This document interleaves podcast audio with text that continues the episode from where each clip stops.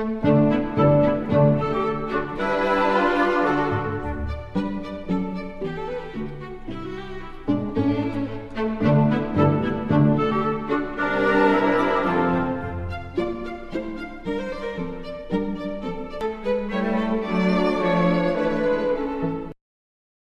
is Michael Lingard. Welcome you to Escape from Asthma, Episode 4 Nose Clearing and Your First Buteyko Exercise. Nose breathing, an aid to better asthma control. Perhaps the simplest advice is to try always breathe through your nose. Why? Because the nose functions to li- deliver air to the lungs in as perfect condition as possible. It makes overbreathing physically more difficult simply because of the smaller size of the nostrils compared with an open mouth. It filters out most of the dust and particulates found in the atmosphere. It moisturizes the air when it's dry, as in centrally heated rooms, delivering air that doesn't irritate and dry out the delicate membranes of the lungs. It conserves water and helps reduce the risks of dehydration. It contains active organisms that trap and destroy many potential infective agents in the air we breathe, protecting the lungs from infection. It is also found to be responsible for the production of up to 50% of nitric oxide in our body when we breathe normally through our nose. Nitric oxide has many vital functions in the body that are still being discovered. We know nitric oxide dilates blood vessels and improves circulation, hence its use for treatment in angina.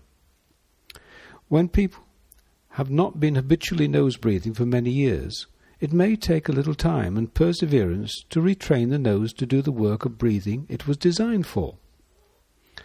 A Buteyko conference I attended in Brisbane, a marathon runner told how with Buteyko training she had learned to nose breathe throughout the entire marathon and had improved her performance by doing so.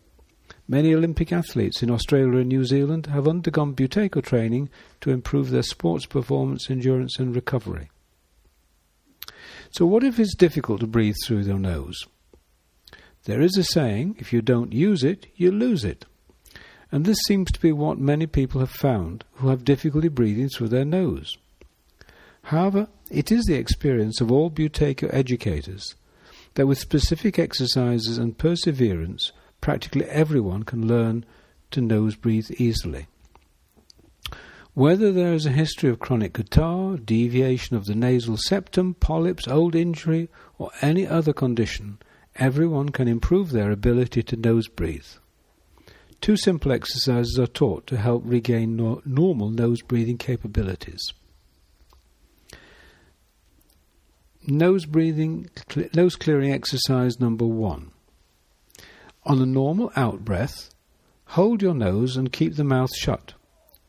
Nod your head forward and backwards about eight times gently, then release the nose and breathe gently through the nose, always keeping the mouth shut. Repeating this up to three times will clear most stuffy noses and mild blockages. You may need to repeat this procedure a number of times in the first few days until the nose remains clear. Nose clearing exercise number two. This is similar to the first exercise but more effective when congestion or blockages are more severe and long standing. On an out breath, hold your nose, keep your mouth shut, and walk as many steps as you can. When you feel the urgent need to breathe, keep your mouth shut and release the nose and breathe in gently through the nose. Repeat till the nose becomes clear. Despite, despite the simplicity of these exercises, they have been repeatedly shown to work remarkably well. Remember, always breathe through your nose. It's what it's there for. Reduced breathing. Since Professor Buteyko claimed asthma is a disease of hyperventilation or overbreathing, a substantial part of all the Buteyko course is spent teaching patients how to reduce their breathing. This is probably the greatest conceptual hurdle for asthma sufferers to overcome, and reasonably so.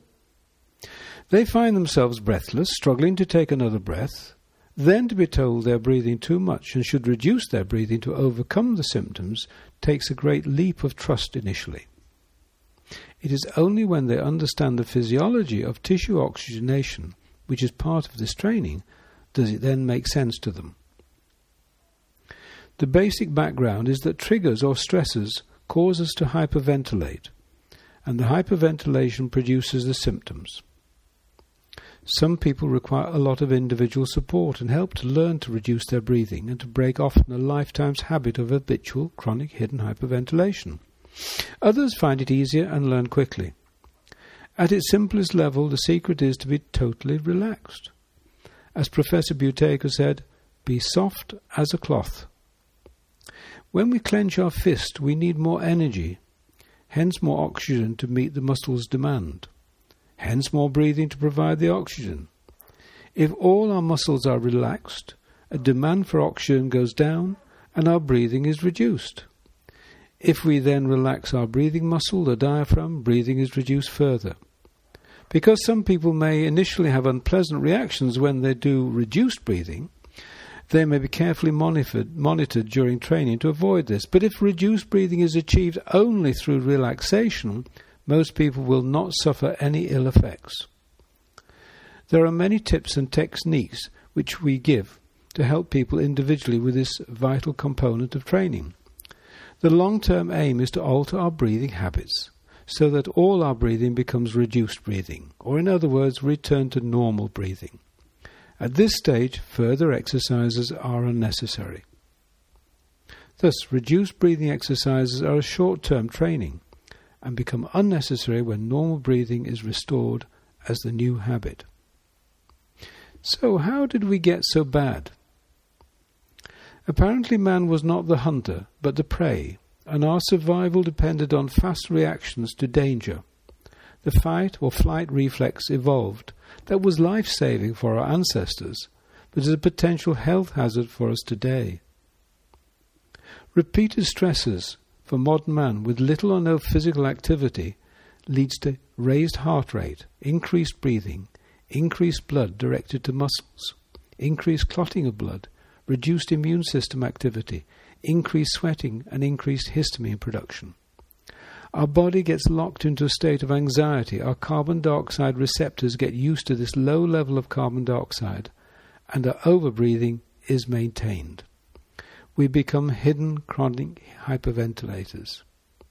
There are two possible reasons that seem to make sense in the West. We are subjected to recurrent stresses from an early age, and there is a culture of deep breathing. It is primarily the recurrent stresses that lead to chronic hidden hyperventilation, but also because Western man has developed a culture of overbreathing. We are encouraged to breathe deeply when we are children, when we are stressed, and whenever we take exercise or do keep fit. This is quite the reverse in the East, where a perfect man was once judged to breathe as if not breathing.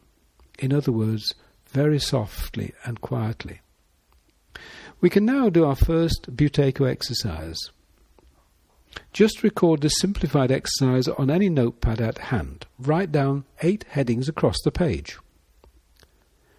Control pause, pulse, reduce breathing, control pause, reduce breathing, control pause, pulse. If you have difficulty finding a pulse on your wrist, don't worry at this stage, just leave this section blank. Now check your control pause and record this under the CP heading, or the control pause heading. If you can easily find your pulse, count the number of beats in 15 seconds and multiply by 4 to give your pulse rate per minute, and record this under pulse. Now make yourself comfortable, sitting upright, and try to totally relax. Close your eyes and try to keep your mind quiet by imagining some pleasant scene in a beautiful sandy shore on an island, a special garden, or any picture that keeps your mind occupied quietly. Keep your mouth closed and breathe gently through your nose. Keep reminding yourself to be completely relaxed. If you have a timer, set it for three minutes. When the timer rings, open your eyes when you are ready, check your control pause again. Record this control pause on the notepad. Now, once again, return to relaxation for another three minutes, setting the timer as before. When the timer rings, wait for about a minute before checking your control pause again and your pulse if you're able. The minute wait is to measure what your breathing is now like after the exercises. If you've been able to relax well, you should find that either your end control pause is a little higher than your start control pause, or your end pulse is lower than the start pulse. This was your first simple Buteyko exercise. Well done. And before the next episode, download the Buteyko worksheet and print off copies for future use. You will find this at www.totalhealthmatters.co.uk forward slash worksheet.pdf.